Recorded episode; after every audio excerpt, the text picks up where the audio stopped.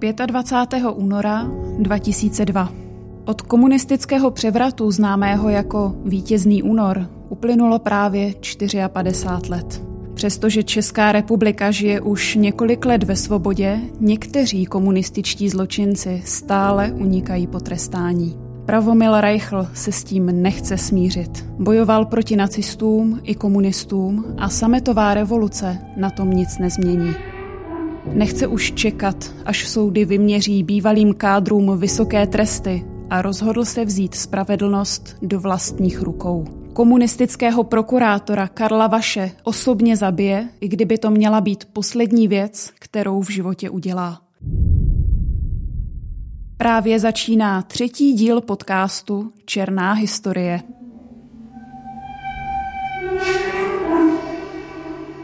Pravomil Reichl se narodil 31. ledna 1921 ve středočeské vesničce Skůry.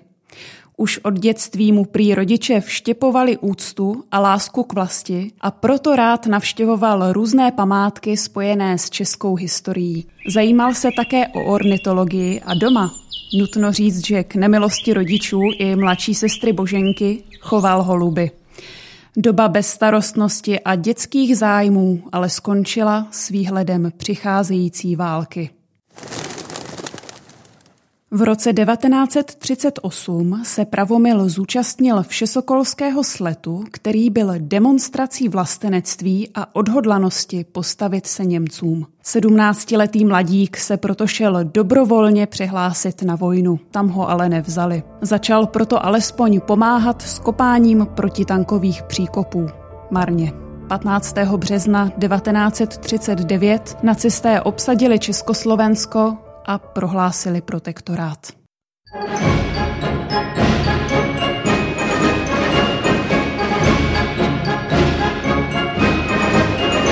Pravomil se s okupací nehodlal smířit. S kamarády začal sbírat a ukrývat zbraně.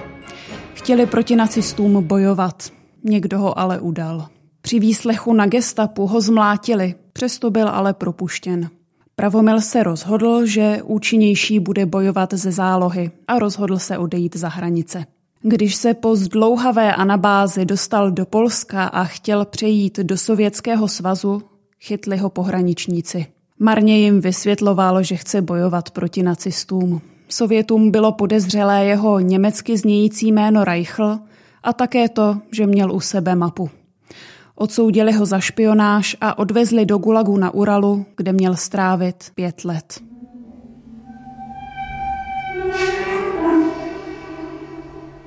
Podmínky v pracovním táboře se příliš nelišily od hrůz nacistických koncentráků. Neustálý hlad, nemoci a všude štěnice a vši. Zimy byly kruté, proto si Pravomil musel vyrobit boty ze starých pneumatik, aby mu úplně neumrzly nohy. Během věznění se nakazil tyfem, vypadaly mu vlasy a na nějakou dobu dokonce přestal vidět. Rozhodl se, že pokud má umřít, bude to v boji a ne tady. Koncem léta 1941 se proto pokusil o útěk do Finska. Chytli ho ale i s dalšími cizími vězni. Všichni dostali trest smrti. Postupně je vodili na popravu, až pravomil zůstal v celé sám.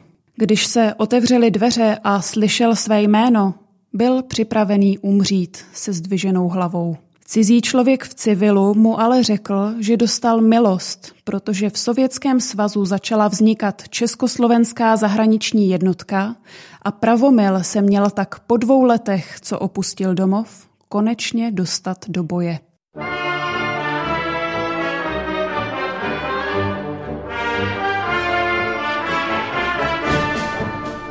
V prosinci 1941 se Pravomil Reichl dostal do Buzuluku, kde se z něj stal samopalník. Nedokázal ale překousnout, že v jednotce nešlo jen o boj, ale také o plíživou indoktrinaci. Reichl o komunismus nestál – Přestože jeho otec byl zakládajícím členem komunistické strany Československa, zkušenosti z Gulagů ho dostatečně poučily o podstatě rudé doktríny. Reichl s jednotkou postupoval na západ a zúčastnil se bitvy o Kijev i bojů u Dukly. Pětkrát ho zranili. Nadřízení o něm tvrdili, že je odvážný, spolehlivý a inteligentní. O konci války se dozvěděl ve vojenském lazaretu. Mohl se konečně vrátit domů. Ale to už vítězná, nepřemožitelná rudá armáda, armáda osvoboditelka, stojí před branami města a tankové oddíly maršála Rybalka spěchající na pomoc od rozkotaného a pokořeného Berlína osvobozují Prahu, poslední slovanské hlavní město, jež přítomnost nacistů ještě hanobí. Pražané opouštějí své bojové úkryty, zdraví se bratrsky s bratrskou armádou a vědí už bezpečně, že jsou zas volní a svobodní. Po válce zůstal Pravomil Reichl u armády v Bílině. Přihlásil se také na lesnickou školu, kterou kvůli válce nestihnul dokončit.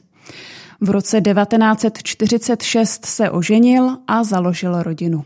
Přesto se mu nelíbilo, jak nenasytně se komunisté po válce dostávají k moci a chtěl s rodinou emigrovat. Padl ale do léčky, která ho měla stát život. Pravomila Reichla v roce 1947 kontaktovali dva muži, kteří se vydávali za americké vojáky. Slíbili mu, že pomohou obstarat zbraně a podpoří vznik skupiny lidí s protikomunistickými názory.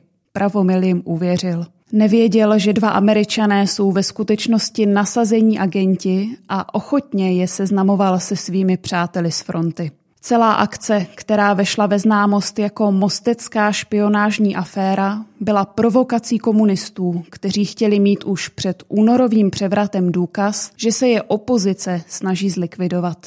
Reichla zatkli a označili za vlasti zrádce. V prvním z velkých monstr procesů ho odsoudili k smrti. Prezident Edvard Beneš ale odmítl rozsudek podepsat a trest byl změněn na doživotí. Pravomil už po druhé unikl popravě, ale už nikdy se neměl dostat na svobodu.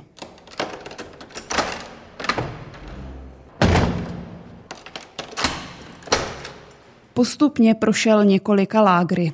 Nejdříve se ocitl na Borech, kde v červnu 1949 zažil popravu svého spolubojovníka ze Sovětského svazu Heliodora Píky. Toho jen utvrdilo v tom, že komunisté se neštítí ničeho.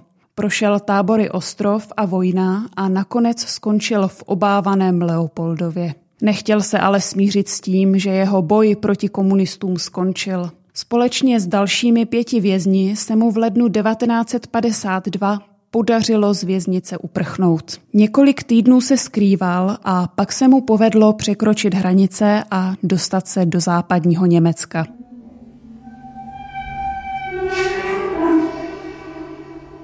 Pravomil Reichl se pak v Německu přidal k americké jednotce, protože doufal, že studená válka dospěje k otevřenému konfliktu a on bude moci stejně jako za druhé světové války za svoji vlast bojovat ze zahraničí. Tyto plány ale stroskotaly. Reichl se tak po druhé oženil a s manželkou měl postupně šest dětí. Protože stále hrozilo, že by se její komunisté mohli pokusit unést zpět do Československa, odešel do Spojených států. Do své rodné země se znovu podíval až po roce 1989. Ať mír dál zůstává s touto krajinou. Zloba, závis, zášť, strach a svár, ty ať pominou ať už pominou. V roce 2000 obdržel Reichl od prezidenta Václava Havla za svůj boj proti dvěma totalitám řád Bílého lva.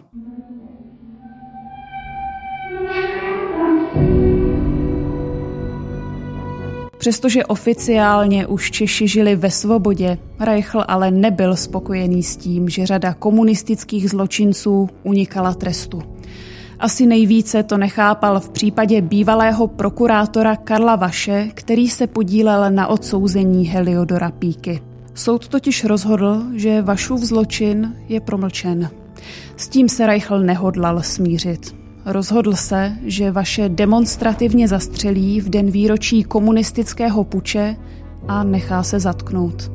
Reichlovi bylo už 81 let a věděl, že to bude zřejmě poslední velká akce v jeho životě. Právě 25. února 2002, když se chtěl chopit zbraně a zastoupit spravedlnost, se mu ale zastavilo srdce.